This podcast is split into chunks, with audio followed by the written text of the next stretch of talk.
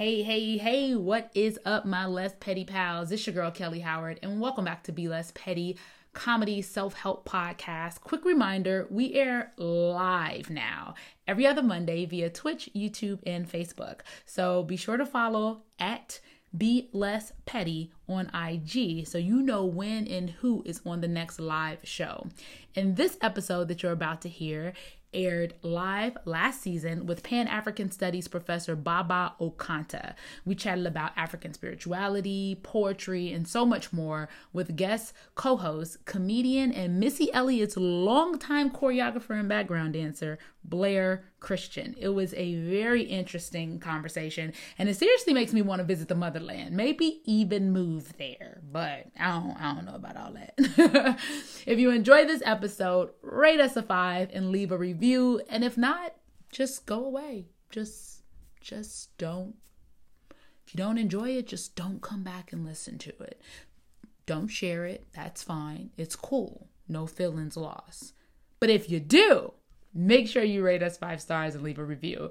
Um, enjoy this episode. Tune into the lives and always be less petty because some shit, most shit, just ain't that serious. Let's go. Yo, what up, world? It's your girl, Kelly Howard, here sharing my personal experiences on how being petty almost ruined my life. Yes, all those petty ways and consuming my precious days just and petty thoughts just ugh. Why he parked like that? Mm, why is she looking at me? Is she? Can you believe she coming on my post saying XYZ did what? Just pettiness. Just all consuming. And I know you want to be less petty too, don't you, girl? Check out these bars. Hey, be less petty with your time. Okay. Be less petty with your mind. Be less petty with your blame. All that petty shit is lame. Hey. Be less petty with your friends. Love first. Make amends. Be less petty with your life. Be less petty with your wife. Okay. Be less petty with your mom. Be less petty with your job. Be less petty. Be less petty. Be less petty, baby. Body aches, migraine, chronic illness, anger pains. All it comes from is being petty. Hey, I'm telling you now, uh-huh. you don't want to do it. Nope. Cause that petty shit will have you in ruin. Hey. Social media, yep, be less petty there. Cause all them petty comments ain't gonna get you nowhere. You don't even wanna be petty. Show. I feel it. You just doing it. Cause it's socially acceptable. But don't nobody want no more. We wanna move on to a new times where we can love and spit these rhymes like what? I wanna love everybody, but is that even possible with this petty behavior? Yo, yo, yo, what is up, y'all out there? Welcome to Be Less Petty Comedy Self Help Podcast Live. I'm your girl, Kelly Howard. We have an amazing show for you today. Uh, I know y'all saw that little delay between the video and me coming on. I am off today. Okay.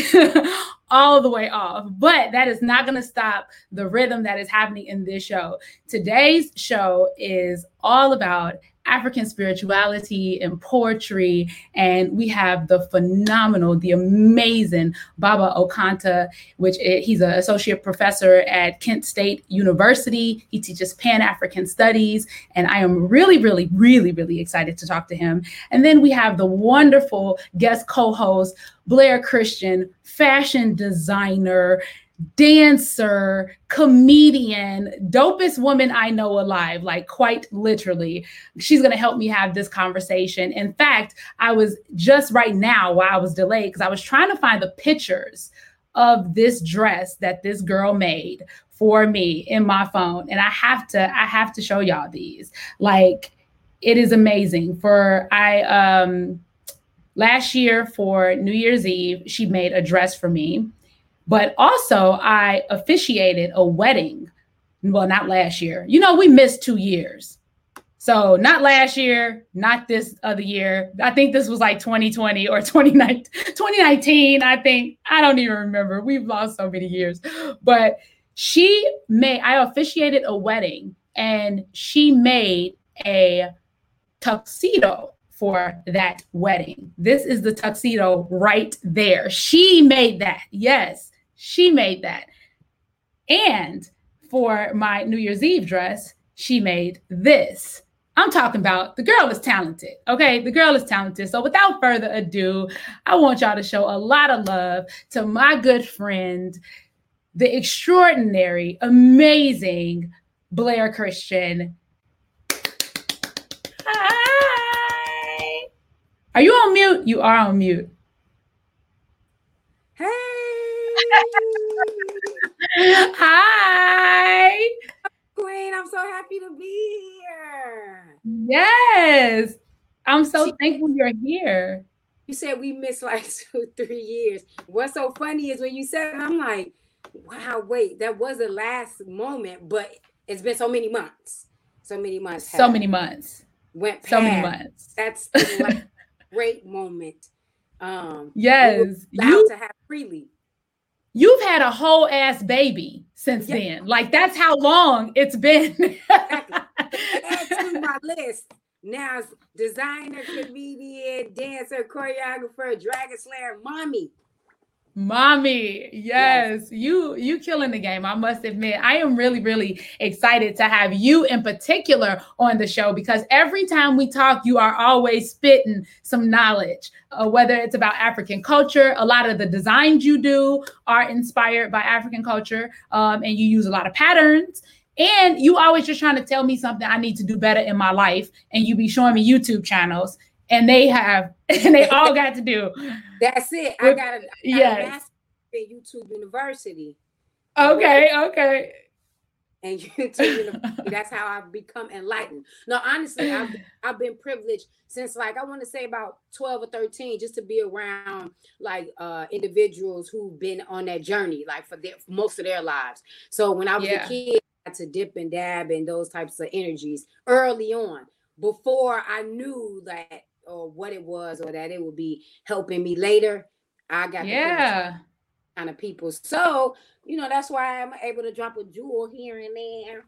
Every and that's great. It's beautiful. It's beautiful because I feel like we need to awaken to that. We need to understand who we were. Uh, in fact, me and Baba was talking about this in our preliminary conversation before the show uh, mm-hmm. about how we need we need to know like who we were before this you know what I'm saying? Before America, before we got here, um, because we're so, our minds are so colonized. And how do we get past that? How do we get to that next level? So um, I am happy to be in the presence of people like you that are always reminding me, you know, of what I am and where I come from and uh, giving me little gems. So I knew as soon as I knew that he was going to be on the show, I was like, Blair, instantly. Yay instantly, instantly done as a mommy actually.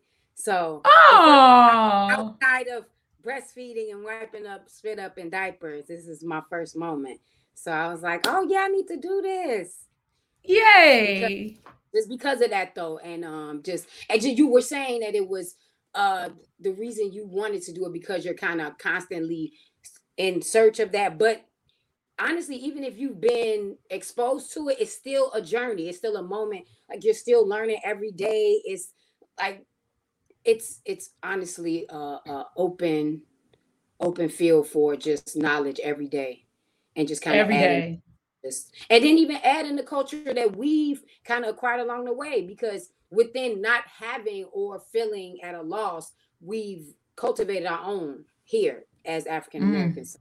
I'm kind of getting more in tune with that too, just appreciating our culture that's been kind of accidentally put together. Um, yeah.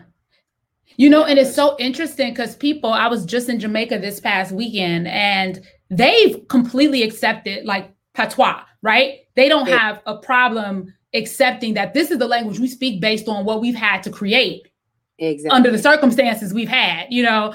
But yet you think about things like ebonics and stuff like that here in America, that's like shunned, right? You look at that like she don't know how to speak.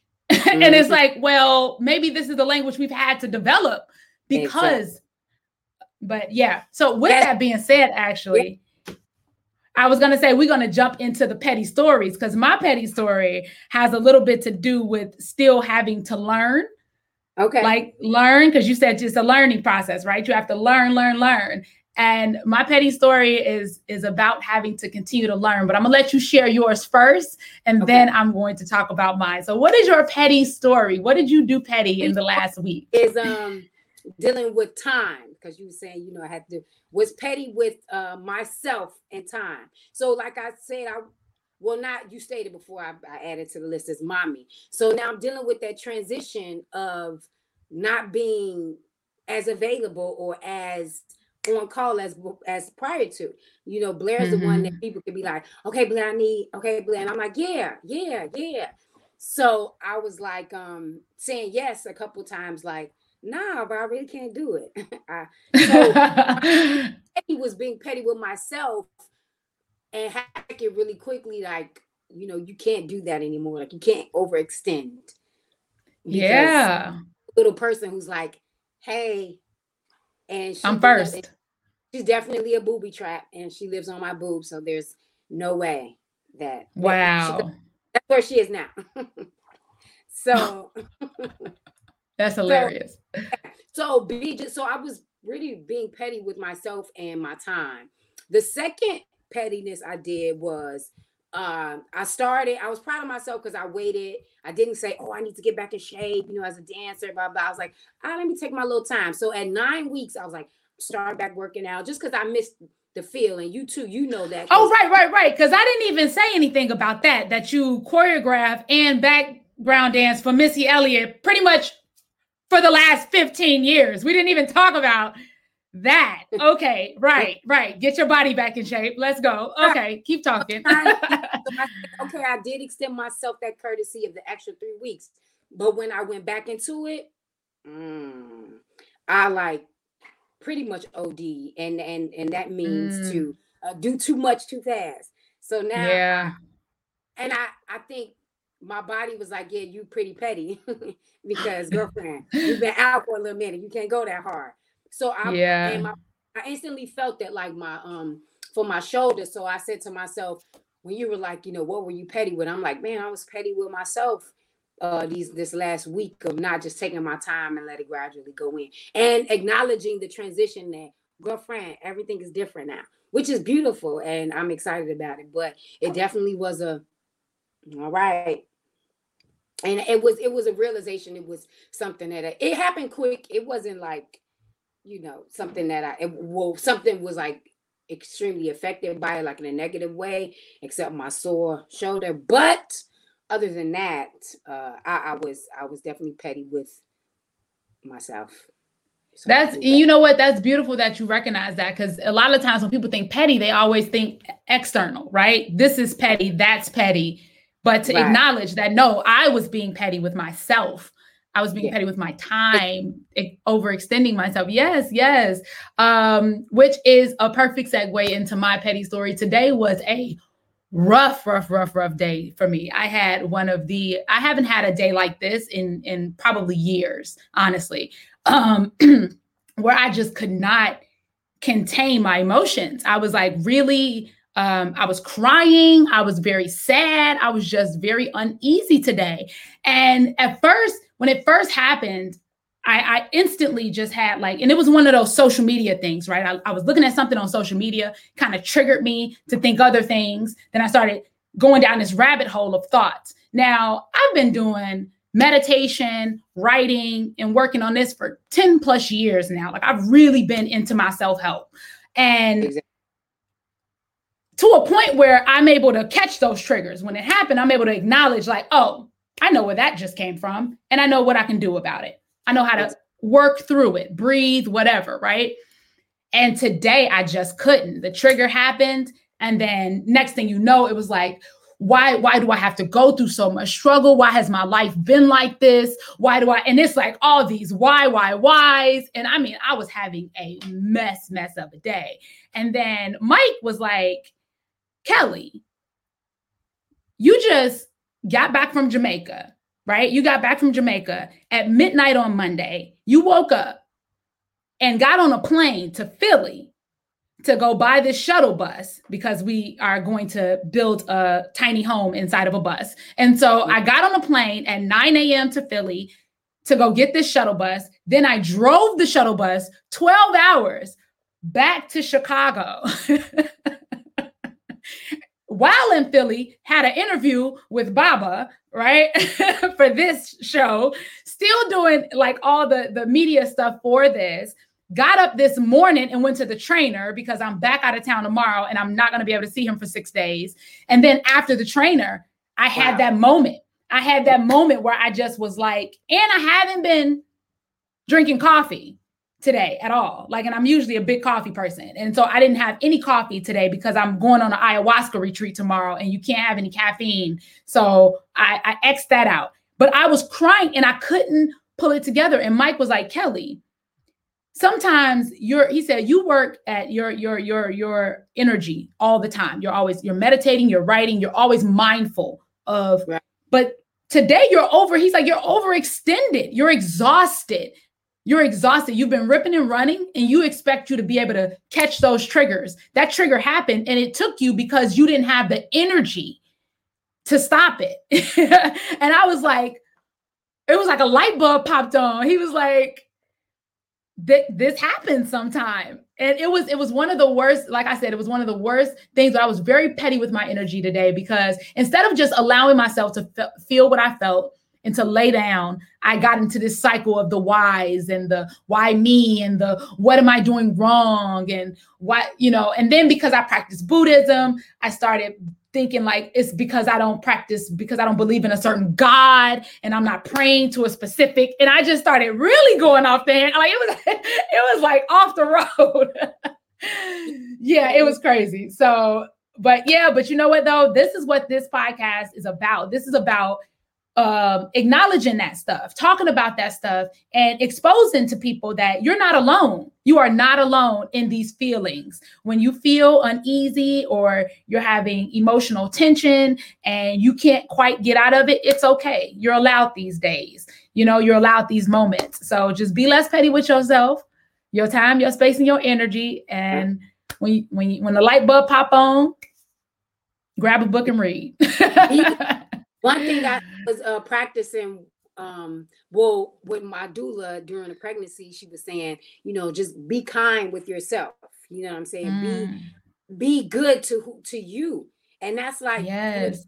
say be kind and you know it's kind of like oh outwardly to someone else. But really be kind with yourself you know be patient with you know your emotions be be generous with you know complimenting yourself and um affirming you know who you are and things like that and that's like a practice. So just as much as you say i'm going to start being a little kind you know you'll go out and say hello or open doors or grab carts or whatever. Like that's a practice but you have to really do that with yourself as well. So mm. you know practicing uh like i said saying certain things to yourself that's like a mo- that's what you you know should everybody should practice it because you will say it like yes work on me and I'm trying to, but you literally have to put in the work to do that. And you really yes. get that day. So being kind with yourself is not being delusional, like you're not gonna experience any kind of loopy-loop emotions and stuff. It's when it happens saying that's okay. Or rubbing, you know, how you would rub someone else's back to say, you know, it's all right, and you got, you know, and you got it. Yeah. So Absolutely. And after after my little my little thing, and I it's so crazy. I have a saying where I say everything is always working out for me. And so I'm literally crying. Like everything is always working out for me. I'm like having this fit while trying to say these affirmations. everything is always working.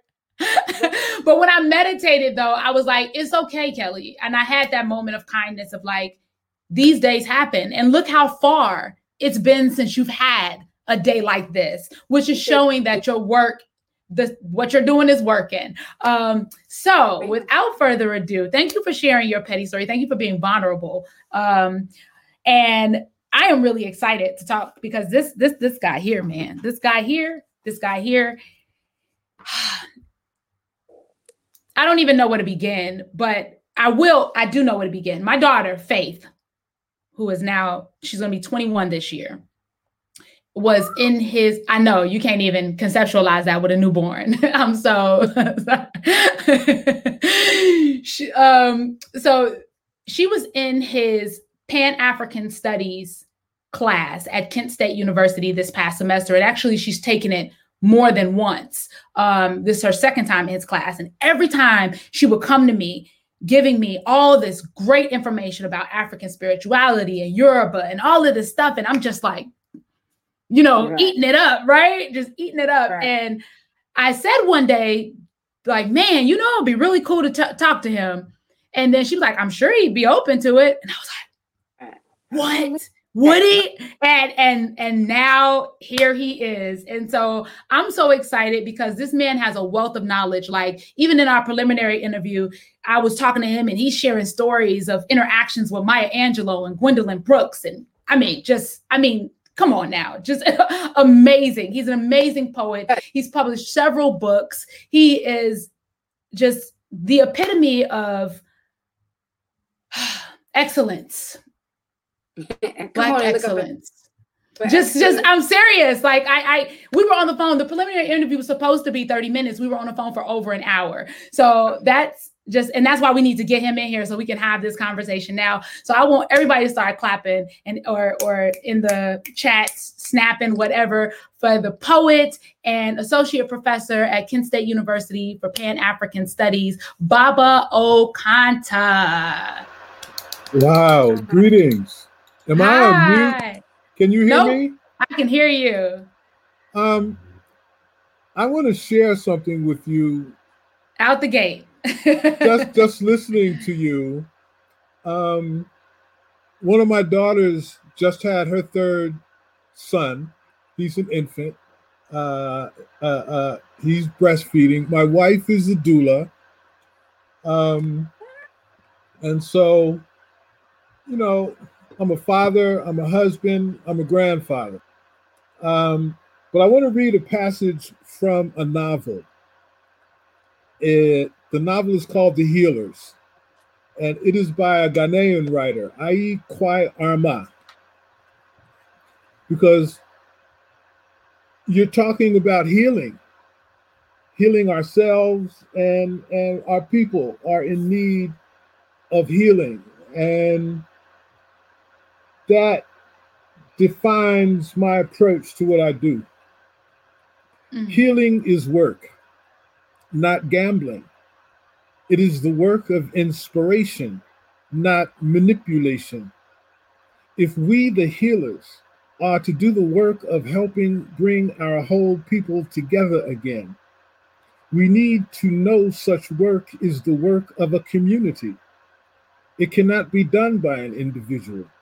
It should not depend on any single person, however heroic he may be. And it can't depend on people who do not understand the healing vocation, no matter how good such people may be as individuals. The work of healing is work for inspirers, working long and steadily in a group that grows over the generations until there are inspirers, healers, wherever our people are scattered able to bring us together again. Mm. Thank you. Uh, Thank you so much for sharing that. Yes, yes, because, you know, our people have been traumatized for centuries. And that trauma has been passed from one generation up to the next, up to the next, and it's still with us. What is so amazing to me, in, in spite of that trauma, it hasn't crushed us. And so, mm. you know, I look at our people, our people still smile, they still laugh, they still sing, they still dance, uh, and you know we keep on keeping on. You know, but we are still in need of of healing, and the more we recognize that, uh, the more of us who will be healed. Yes. Yes. Oh, Thank you so much for that. Yes, and it is in community. Like it, in fact, even today in my little my little meltdown, I didn't want to tell anybody. I didn't want to talk about it. I wanted to just be right in this moment and just deal with it and get over it. And then my husband was like, "You want to talk?" And I was like, "No." I told him no, and he could see the tears welling in my eyes. And he was like, "Baby, if you just want to vent, even." I'm here. Like it's okay.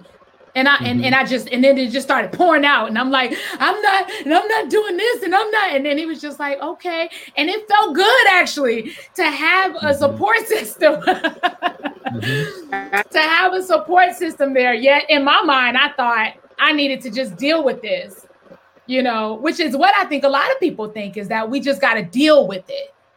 Right. Oh, definitely.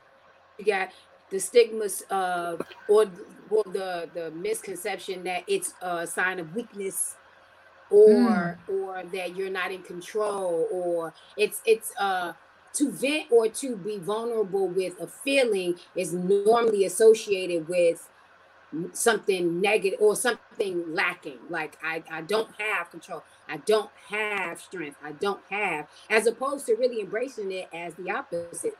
You know what i mean? To be vulnerable with yourself takes a strength you know what I mean? Yeah. To accept your husband's hand at that moment was a sign of strength to say, you know, that allowed you to get control over, you know, that moment. So it, yes. it's tough. It's it's I I, I still don't have that. Yeah, it's it's crazy because it's it's hard to do. Um, but I knew in that moment as my tears were well, I was like, I need this, and I'm just gonna go ahead and lean into it because if not, I'm gonna be walking around here with this monkey on my back for the rest of the night. I'm not even gonna be able to have my podcast. I was like, this doesn't make any sense. So let me just go ahead and, and let it out. Um, I have been uh, just to kind of switch subjects real quick. I'm very curious about your name. How do you pronounce your name? Fully, uh, Baba Okantah? How do you pronounce that? My first name is Mwatabu. Mwatabu. Yes, Mwatabu. It's a Kiswahili name. Uh, it it it means a child born in a time of difficulty or sorrow.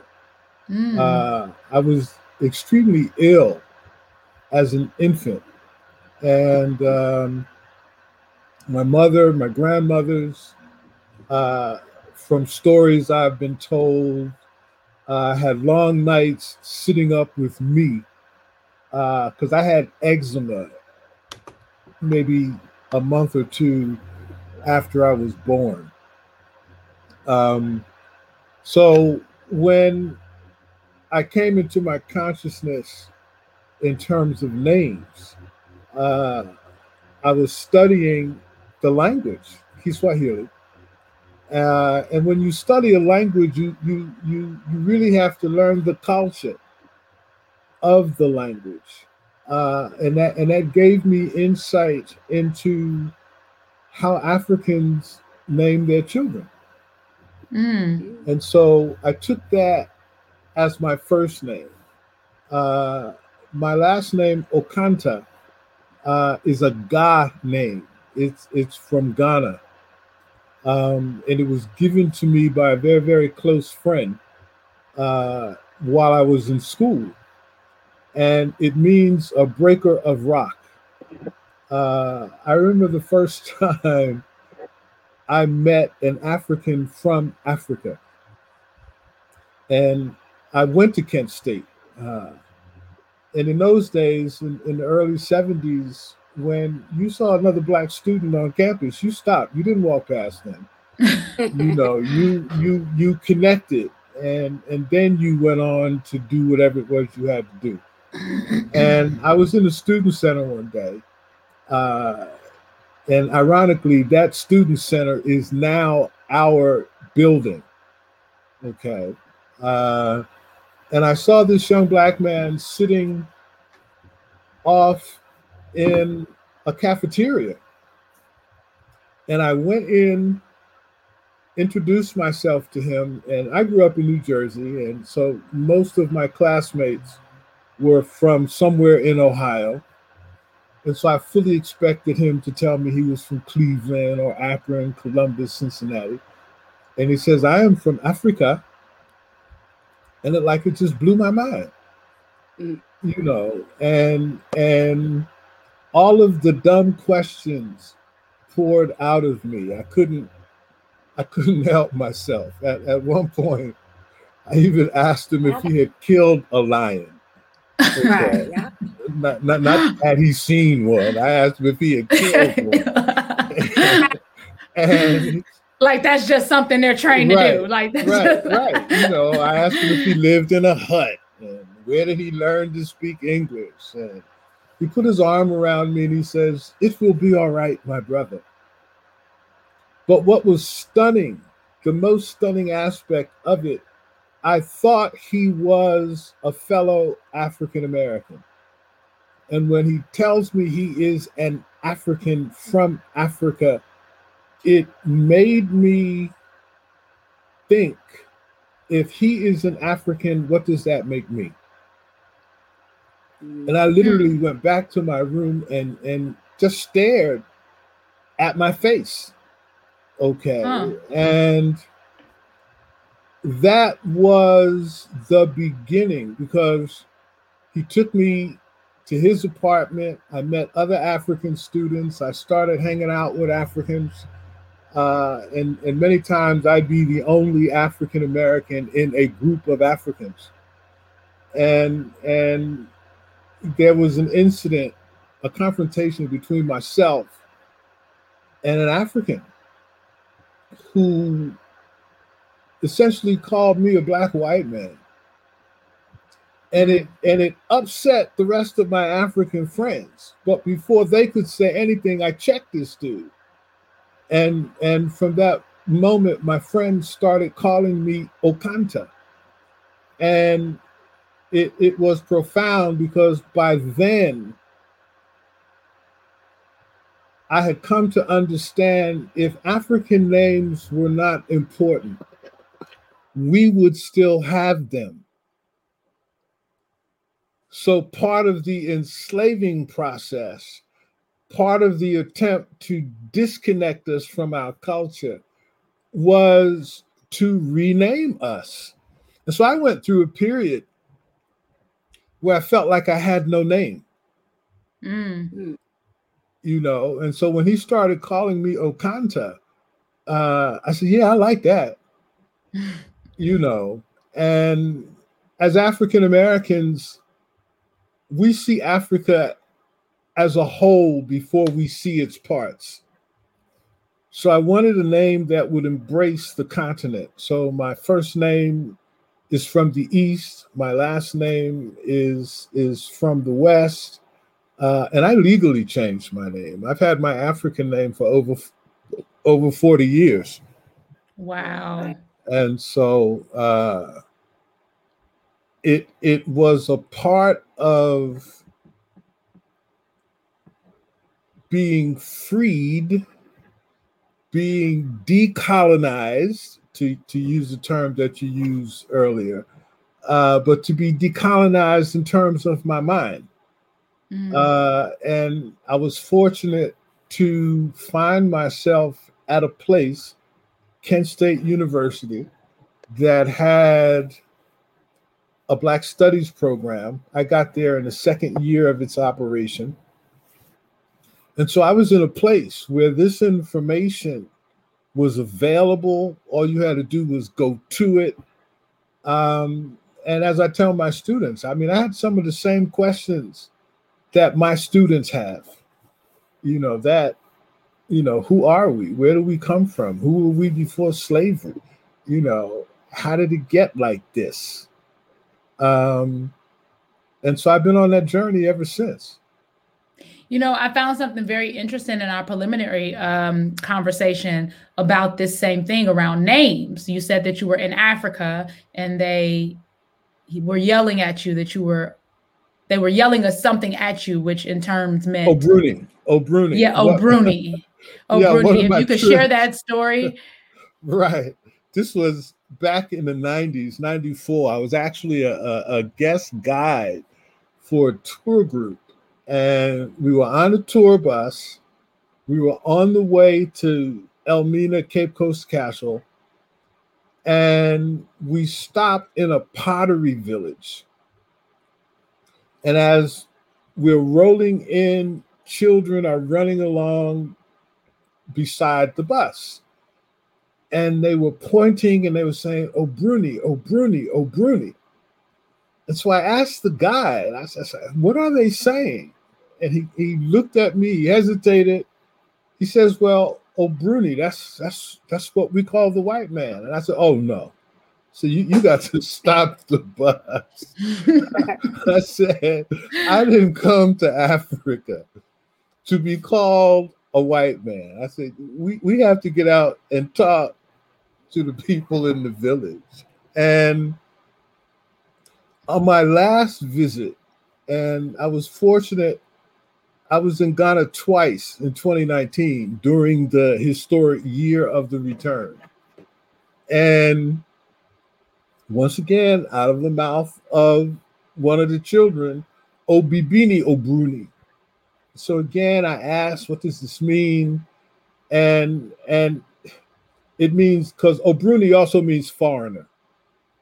Okay. Mm. And Obibini Obruni means black foreigner. And I gave a presentation at the University of Cape Coast to a class in the history department. And I was saying to the students, you know, I said, how can you call me Obibini Obruni? My name is Okantah, but you tell me your name is Francis? I, I said, what are what are we missing in this picture?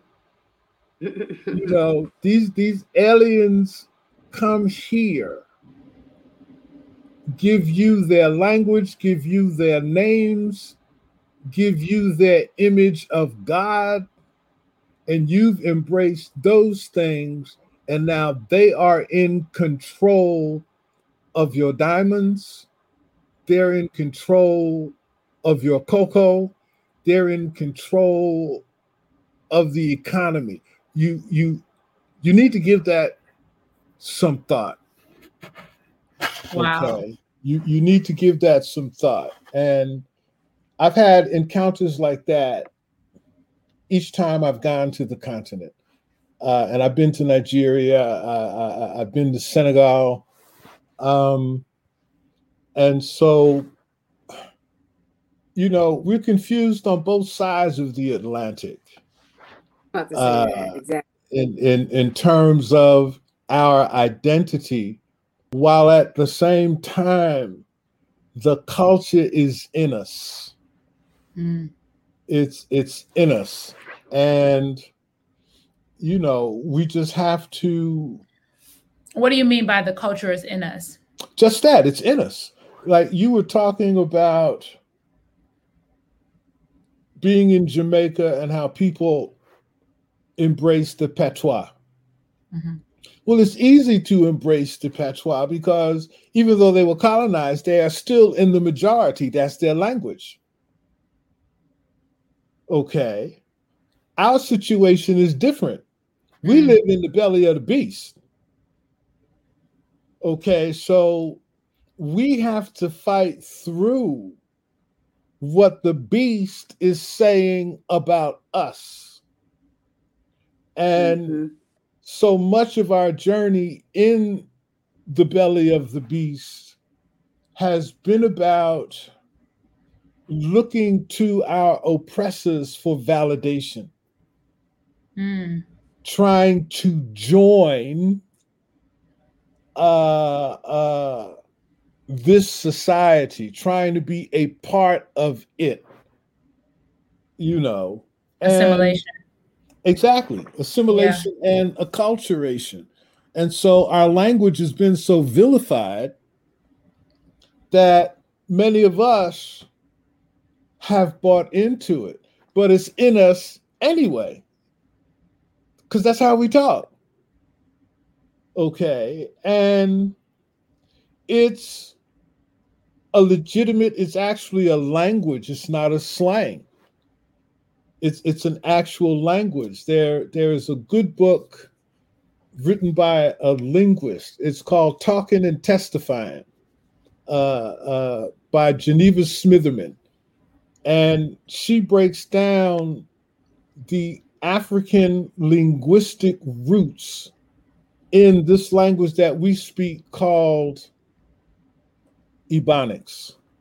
Mm. And and and one of my African teachers told us that that language is is is it's a virtuoso language in the sense that if you've studied a foreign language, I don't care what it is, you find out that you can say things in French or in Spanish that you cannot say in English. Right. Okay. But what that really says, certain thoughts do not exist in English. And if the thought doesn't exist, there's there's no need for a word to express it. And as African people, we have thoughts and emotions that can't be expressed in English. So we've had to bend it. We've had to create our own patois. We've had to create our own pidgin in order to express ourselves. Okay. And that language works in the community.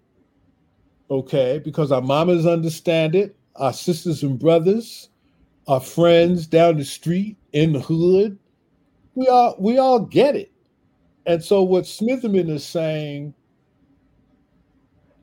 to teach our children so that we can navigate being in this society, you have to take a bilingual approach.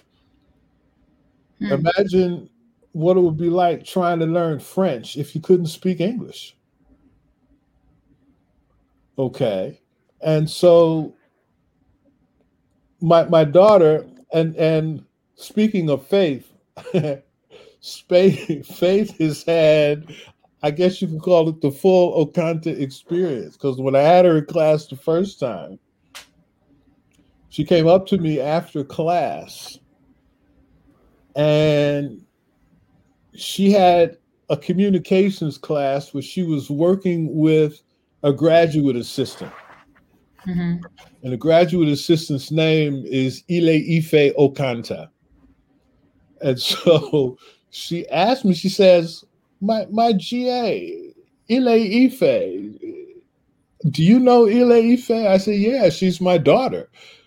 Uh, so Faith worked with my daughter before she was in class with me.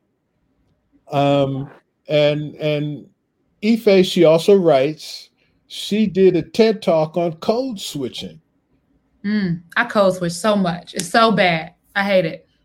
Well, you don't have to hate it. I hate it so much because we live where we live. Yeah. And and and so we have to navigate this society. Okay. And it's so natural. It's like you, you get a phone call and it's just like, hello. Like the, the, the pitch right. goes up. It's like it's just so natural. exactly. You know, and you know, I there was... are things that we can do to navigate this society so that we can flourish in spite of the obstacles that are constantly placed in front of us. Or you got two, two, uh, two things. Well, about the code switching, and that, and that's funny that he used that or you used that term, but that was also a part of uh, when I was saying in the opening about kind of embracing what we as a culture without having the the direct contact with Africa or our roots or learning who we are, we've developed a culture within our own, you know, within meaning within being Af- of African descent in Americas, mm-hmm. in the Americas. And um, so I think it's it's that line of trying to say, I want to embrace pretty much everybody or everything that or every person that is melanated or you know of African mm-hmm. descent and not putting one before the other or this is the way or that and embracing everything about us because it really Correct. yeah. strength and overcoming uh you know what we've been through and that loss of connect. And then I had another question as uh because I know you're a pan-African pan you study study uh, pan Africanism. Do you feel like it's a shift from when? Well, I, from when it began, right? We went through the black people went through kind of changing their name, like that's that was the thing, like 70s, 80s, 90s, and then now it seems like though it's more of a we're kind of content where we are. It's not you don't see that many as trying to seek that journey. Do you think it's changing? Do you think it, it has changed from before with more African Americans wanting to identify with the African culture or be a part of it?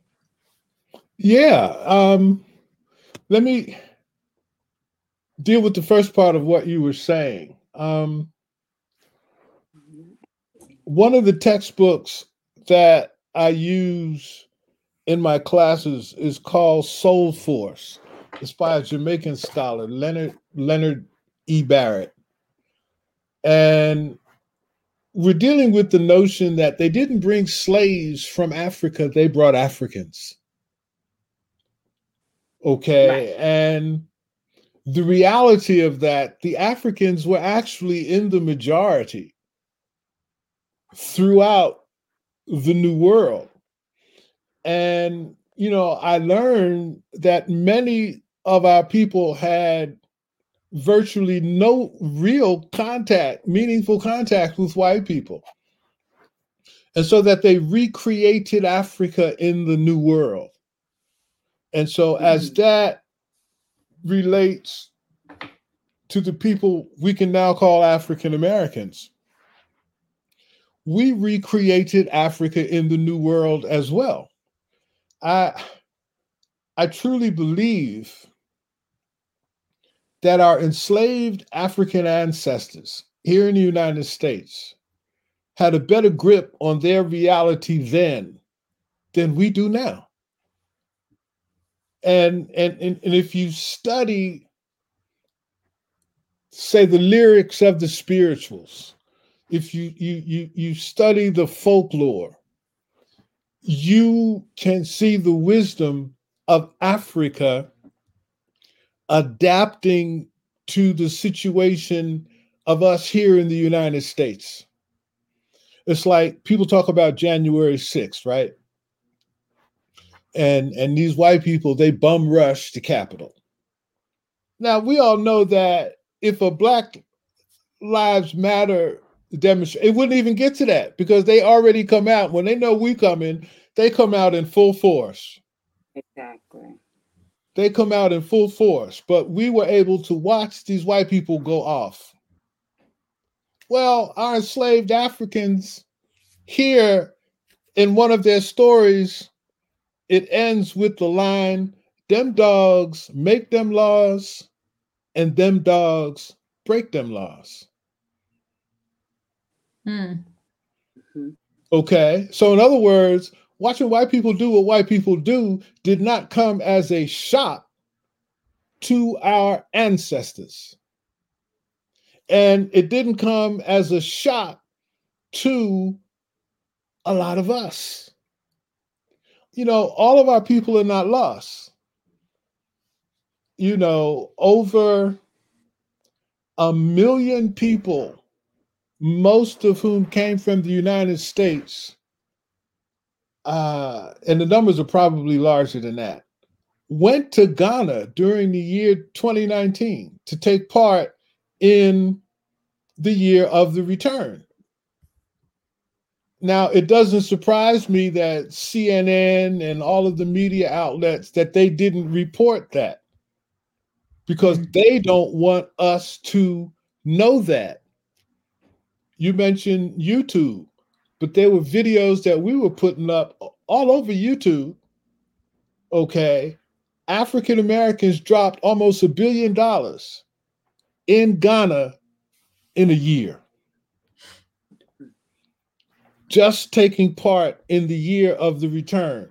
So, more of our people are traveling to the continent, more of our people are traveling around the diaspora, the Caribbean, dealing with our people uh, than at any other time in our history. While at the same time, there is still a large portion of us who were just lost, who were just damaged, who are in need of healing. And so it, it it comes back around. You know, I see it in my young students who um I see it in the young women who come to school, take our classes, and decide that they no longer want to perm their hair, that they mm-hmm. want to go natural. Okay. And that's how it was when I was a teenager in the 60s and the afro came out as a hairdo. So, you know, it's happening. You know, the movement has never stopped.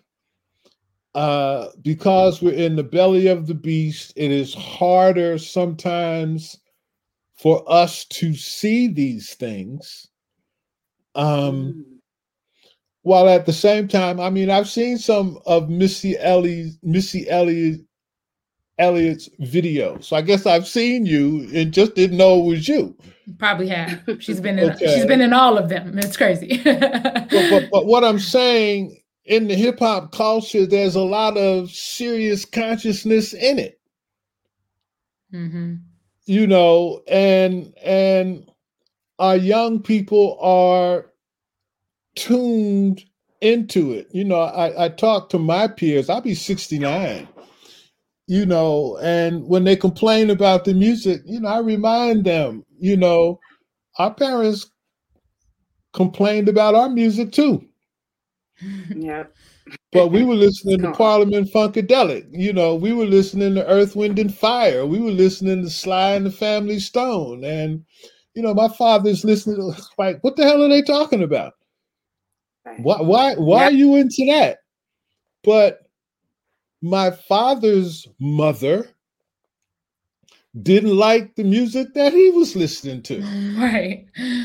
Okay, yeah. and he's the Lindy Hop generation. And and so that's what I mean. The culture is in us. But we haven't been taught to recognize it, to appreciate it, and to understand the African origins of it. You know, they took us out of Africa, but they couldn't take Africa out of us. And it's, it's still in us. So, well, you know, so like when people okay. people say no, well, you know how people say go ahead. Just go ahead, Go ahead. So, you know, because he was they took us from Africa, so it made me think about a group you have a, a, a group of people or just you know a group of thought that uh, there's the majority of us were already here and that we were not brought over and um, just through the natural you know voyagers and things like that the americas were full of africans to begin with and that uh, so then they in essence i guess have a hard time or then they don't connect with reaching out or being a part of what we call what you know present day africa or the you know different countries and things like that because of our existence on the americas originally. Like what's your take on that? Well it is true um that african people were in this hemisphere prior to europeans coming into this hemisphere mm. um the information that I've seen, I mean, it's it's not like we dominated it, but we were here. Um, the reality of the transatlantic slave trade that was the big business of the Europeans at that time. Um, for me, is is beyond debate okay when europeans came here talking about this was the new world there is evidence that suggests that around 6 million, 6.5 million people end up in the New World as a result of Europeans coming here. But of that 6 million, 6.5 million, 5 million of them were brought here from Africa. Mm. Okay. And for me, that's that's just real. Okay. And so the ancient African presence in the New World, that's what is in part responsible for the pyramids that existed in Mexico, going down through Central America all the way into Peru.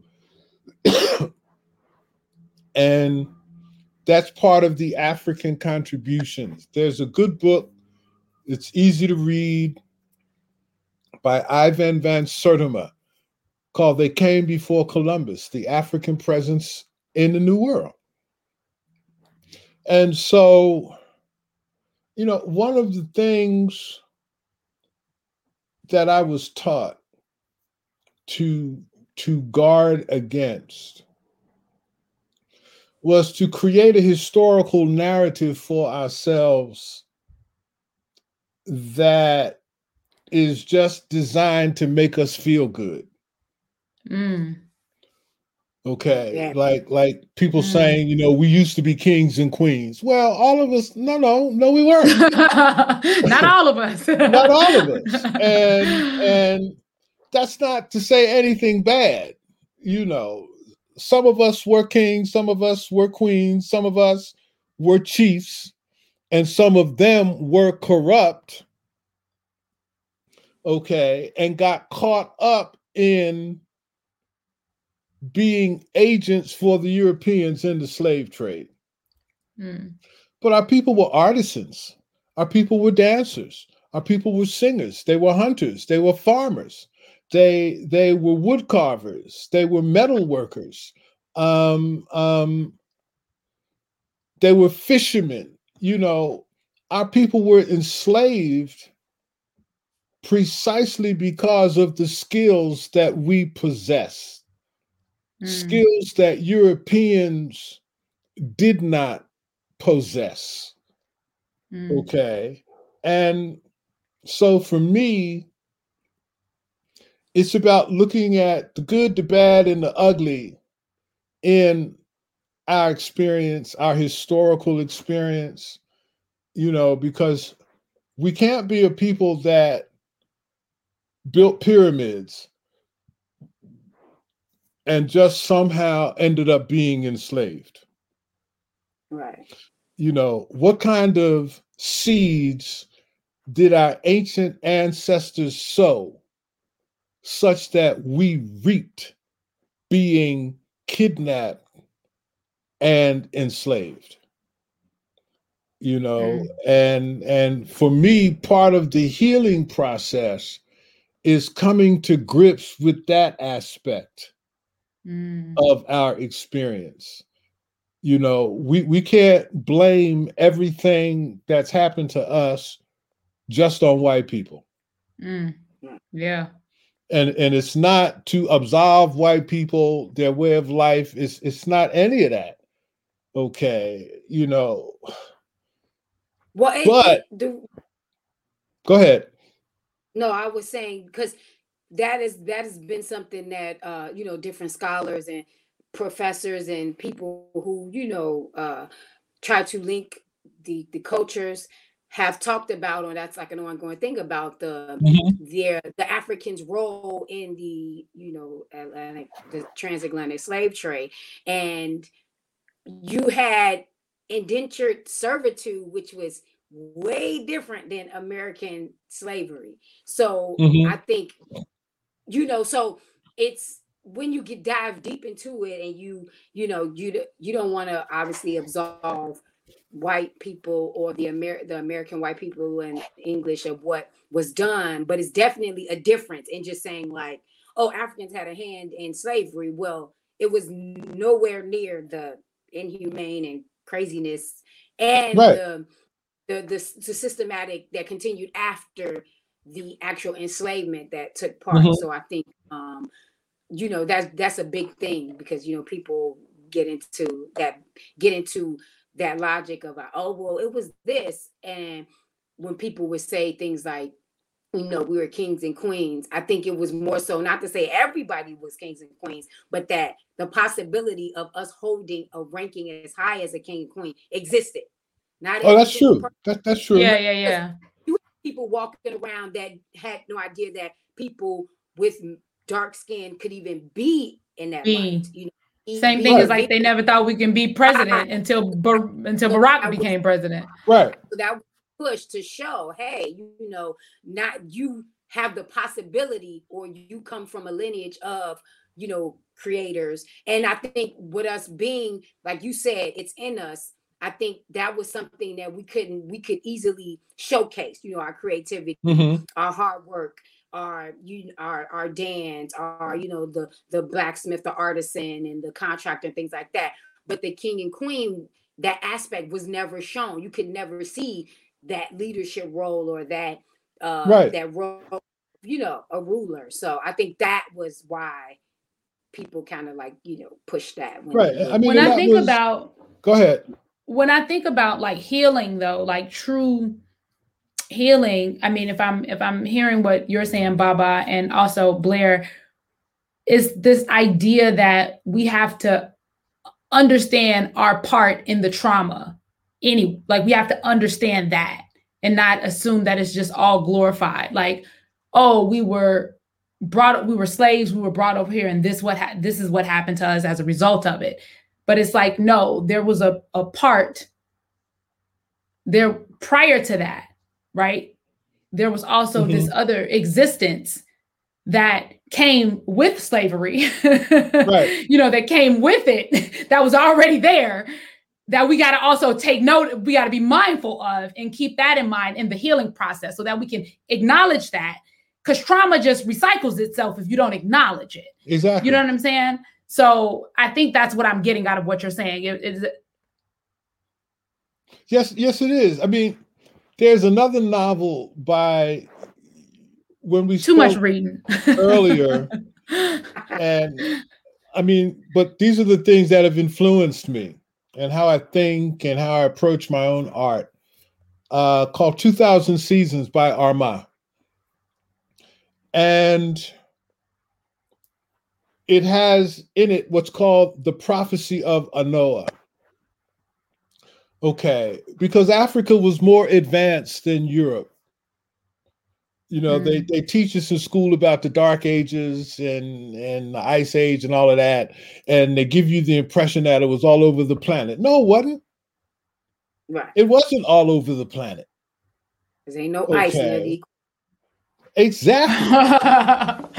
and and so when Europeans began their explorations of the the planet, and and when they came into africa and they saw the wealth they saw the skills that africans possessed you know columbus was trying to get to india and before they sailed west they had to sail around the continent so they make pit stops to get up into india and that's when they saw the riches in the African continent. Mm. But what the brother goes into in the novel, he suggests that we as a people got to a point where we didn't appreciate what we had. Okay? And and it says that we turned from the way of the ancestors, and the way is reciprocity if I give you something, you're supposed to give me something of equal value in return so that the exchange is balanced. Well, our people start taking trinkets, shiny trinkets from these Europeans, but giving up riches. So the exchange was out of balance. And so the poets, the griots warned the people if you turn away from the way of the ancestors, You're going to end up going into slavery for 2,000 seasons. A thousand seasons going into it, and a thousand seasons crawling maimed from it. And so for me, we're in the thousand seasons crawling maimed from it. Our dark ages were the slave trade. Hmm. But we we we coming out of that. You know, there is a renaissance. The renaissance just wasn't in the 1920s. The renaissance was the whole of the 20th century, not just here, but in the Caribbean, in Africa, where our people are just waking up. You know, a couple years ago, uh, uh, uh, a team of high school girls from Ghana came to the United States to compete in some kind of a technology competition. They won. These girls from Ghana won the competition competing against Americans and Chinese and all of this, all of these places that are supposed to be more advanced. But our girls came from Ghana and did their thing. You know, I got a video of a boy in Kenya who's making uh um what are them things they fly? They deliver Drones? drones. Drone. Drones. This boy making drones in Kenya from spare parts. From spare parts, from scrap parts, he's finding, he's making drones. So genius has always been in us. And it it's still in us. And so our people are moving forward, but it, it's still a struggle because it's so hard to see until someone exposes you to Mm. look in a different place Perspective, yes. And and you get a different perspective and then you begin to see that there are a lot of enlightened people out here people who understand people who possess this knowledge um and it just i firmly believe that knowledge in and of itself is not power Yeah. Wisdom. exactly wisdom, is power but to get to wisdom you have to acquire knowledge. Okay and we do have scholars. We do have people working from all kinds of perspectives trying to piece our story back together to to allow us to see that we are not who they say we are that we mm-hmm. are something else okay and I think that's important too because like even not not necessarily saying that I believe that whatever a white person says I am that I'm that, but just how I see certain people in my family.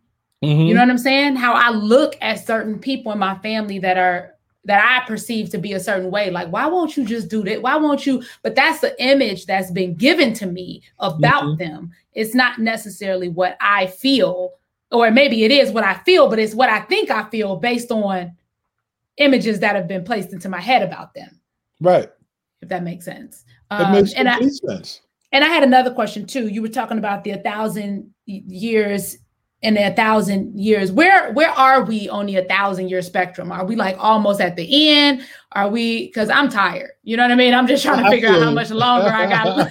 how much longer we got left? well you know we, we can only do what we can do in our time we can Right. only do what we can do in our time and and so when i was in ghana during the year of the return it's it's just a, a wonderful experience to be in a place and there were black folk there from the UK, black folk there from South America, black folk there from the Caribbean, black folk there from the United States, black folk there from different countries in Africa.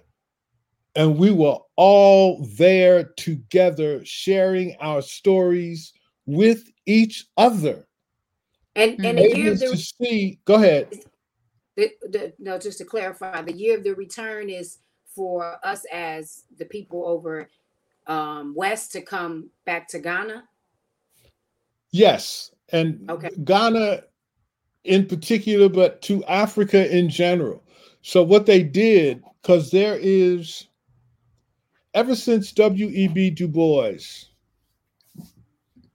repatriated to Ghana, he was invited to Ghana to live out the rest of his life by Kwame Nkrumah, Ghana's first president. And so, ever since Du Bois went, African Americans there is a considerable African American community living in Ghana. And they are very involved in teaching Africans who we are from the diaspora.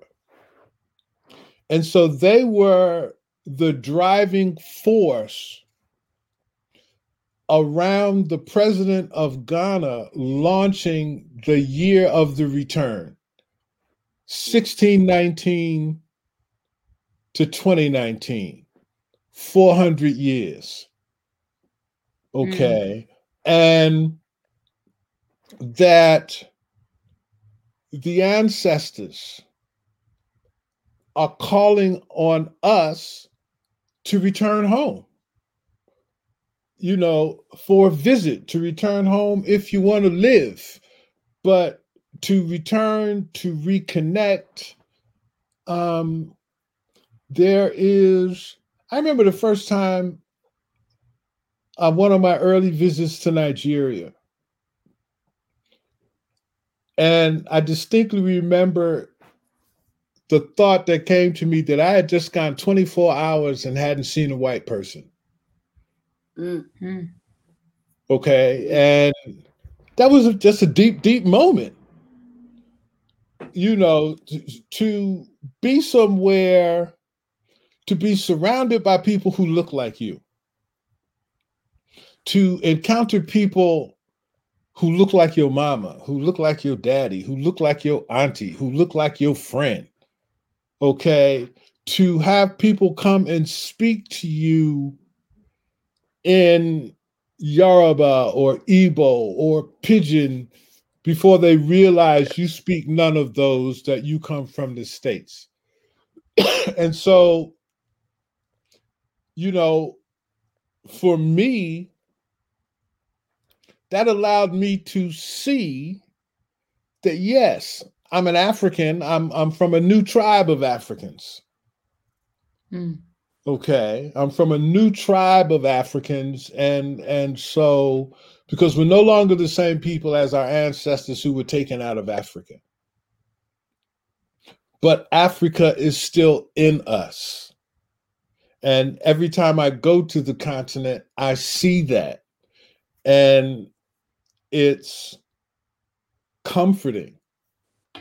Okay, and and and and and so going back and forth to the continent helps me deal with them meltdown moments, Kelly, because we all have them. How, Yeah. how are we not going to have them in living in this society? Yeah. Yep. I So- agree with. Oh, go ahead. So, I- on my job, if somebody talked to me about, uh, uh, uh, uh, uh, uh, you an angry black man, hell yeah. I ain't running from that. I'm supposed to be angry. How come you ain't? You know, but we can't be stuck in it. In the We- anger. we- Yeah. We can't be stuck in that anger. We have to learn how to uh, uh, uh, uh, transform that anger into a more positive energy. and get on the other side of it you know and and i do think that that's possible. It's been my life's yes, work. right and, but but yes we get tired along the way.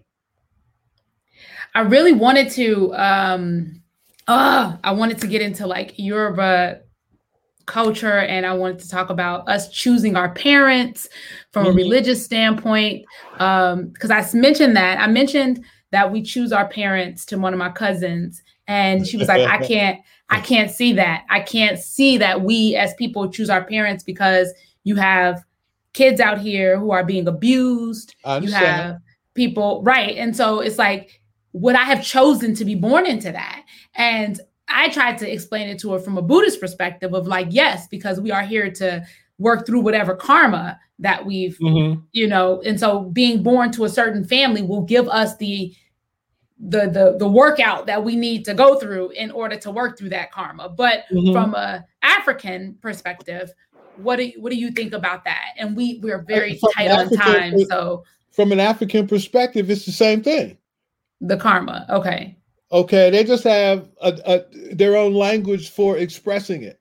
You know yeah. i ask students if you believe in the concept of the soul what's older your soul or your body and they all your say soul. your soul. Then I asked them, well, where was your soul before it was in your body? And then they look at me like, oh my God. Because just, just that thought has never been put to them. And so the Africans say that our soul was with God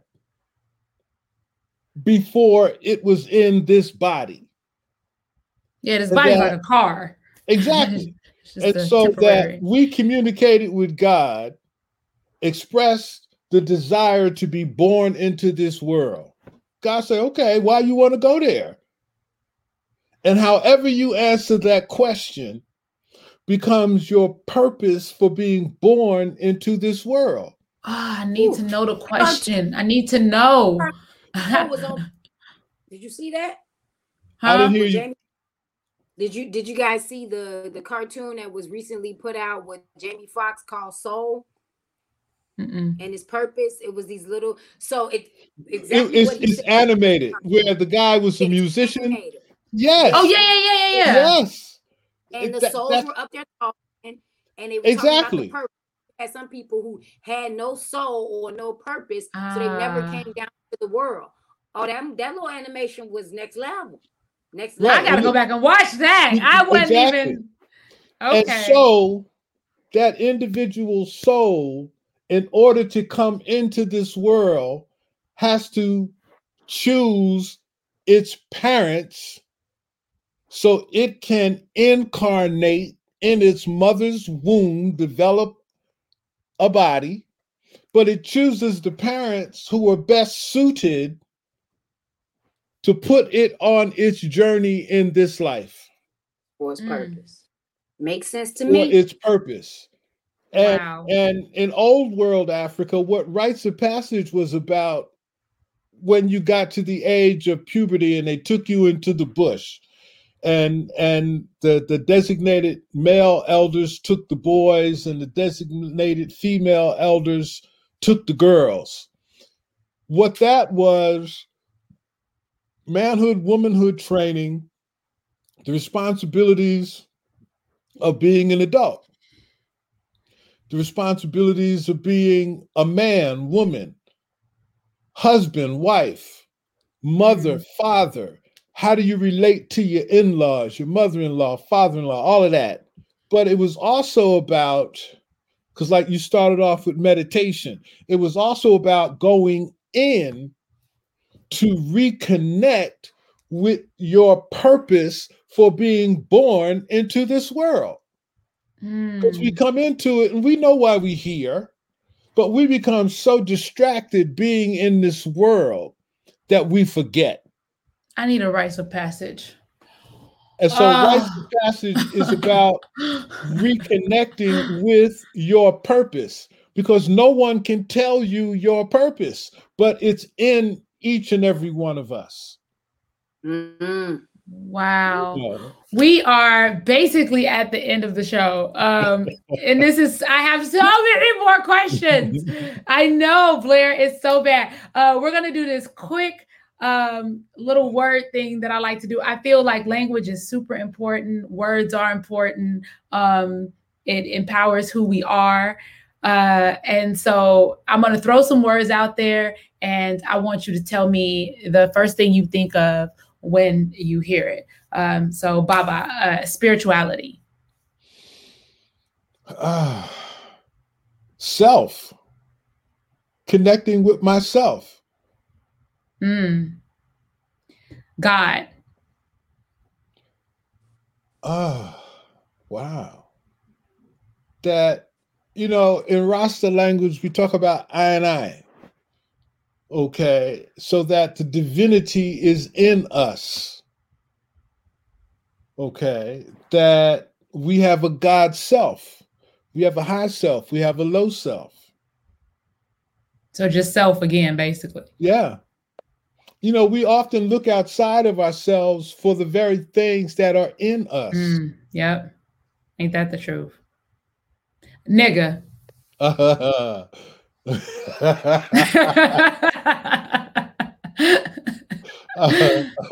have a poem where ritual is important, right? And we need to have a ritual where we put the metaphorical nigga in a casket and cremate it. Mm. Okay, because that is the invention of our oppressors Hmm. that's been imposed on us in the same way that Pavlov trained his dogs. Oh wow. Mm. And, and so it's a mentality. It's a mentality that has been drilled into us. And I think we can put it to rest. It's going to be a struggle, but I think we can. I'm with it. Okay. It's Educate. to take time. Educate. Um,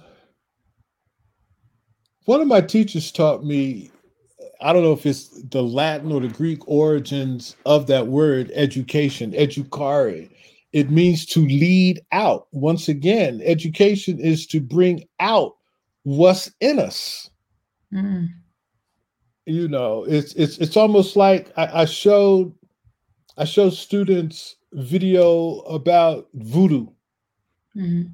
candomblé and and i've had students after they see people in spirit possession rolling on the floor and they come up to me and they say baba we do that in our church i said i know i said i know but what's blowing their minds is they see that they're doing something in their church that's african in its origin Mm. Mhm. okay and so it, it it helps them to rethink what they do i had a a student this semester in faith class who is is a pentecostal minister and that's what we talked about is how this african stuff as he was calling it is so similar to what he already believes Mhm. and it's just blowing his mind. Okay, that you know, because I'm not saying to him you have to stop being a Christian, but you an African. And Africans have a way of worshiping and and and being connected to the spirit. And the spirit is real for Africans because the spirit can possess you can communicate through you can can communicate in you beyond the level of the conscious and the rational okay at the level of the intuitive you know and- Intuition, yes. exactly And, the, so- and when we're quiet, our minds, we can hear that. But when we're right. chattered, we can't really know what that is. We don't trust it. that's why the scriptures say be still and know god Mm. Be still. Okay, we got two minutes left, and we got literally like it's like like like boom boom boom. And I just want real real quick for you because I think this is really important, and it seems like a lot, and some people could feel like, man, this is too much for me to even. Where do I start? What do I do? Right? And I think you said something about pyramids uh, in our conversation that you explained to your students that I I felt really hit me heavy when I was like, okay, this work that I'm doing is not no, it's not done. I'm, I'm working with this mm-hmm. and I'm building. So could you share that story really, really quick about the pyramids? Uh, we got a minute left, actually. Pyramids at Giza. Uh, it, it was essentially a 200 year construction project. And so the first generation building the first pyramid understood that that project would not be finished in their lifetime. But in order for it to be completed, they had to do in their lifetime what they were responsible for doing. And then it would pass to the next generation and continue. And, and so the work that we are doing in the present is going to produce something that we may not necessarily see in our lifetime, or we won't see it the way we would like to see it because we can see it. Okay, you you you, you see it in your daughter who goes off to college and then comes home with this information. Mm-hmm. Okay, because I'm telling my students answer questions for an uninformed audience. And that audience is, you know, your mothers, your grandmothers, what you learning in that black class. Yeah. Okay. and and so give them, provide them with this information. Because Thank there's all kind so of videos much. and all kind of stuff out there now. Thank you we, so much, Baba Okantah. Like you have been mind blowing again another hour and a half with you. I would I'm gonna have to have we're gonna have to have a whole season. You're just gonna have to do a whole thing because I mean you have so wealth of knowledge. Uh Blair, thank you so very much for coming on and having this conversation. Your questions were super good, very impactful because I it's just the way your brain works, which is what I love about you.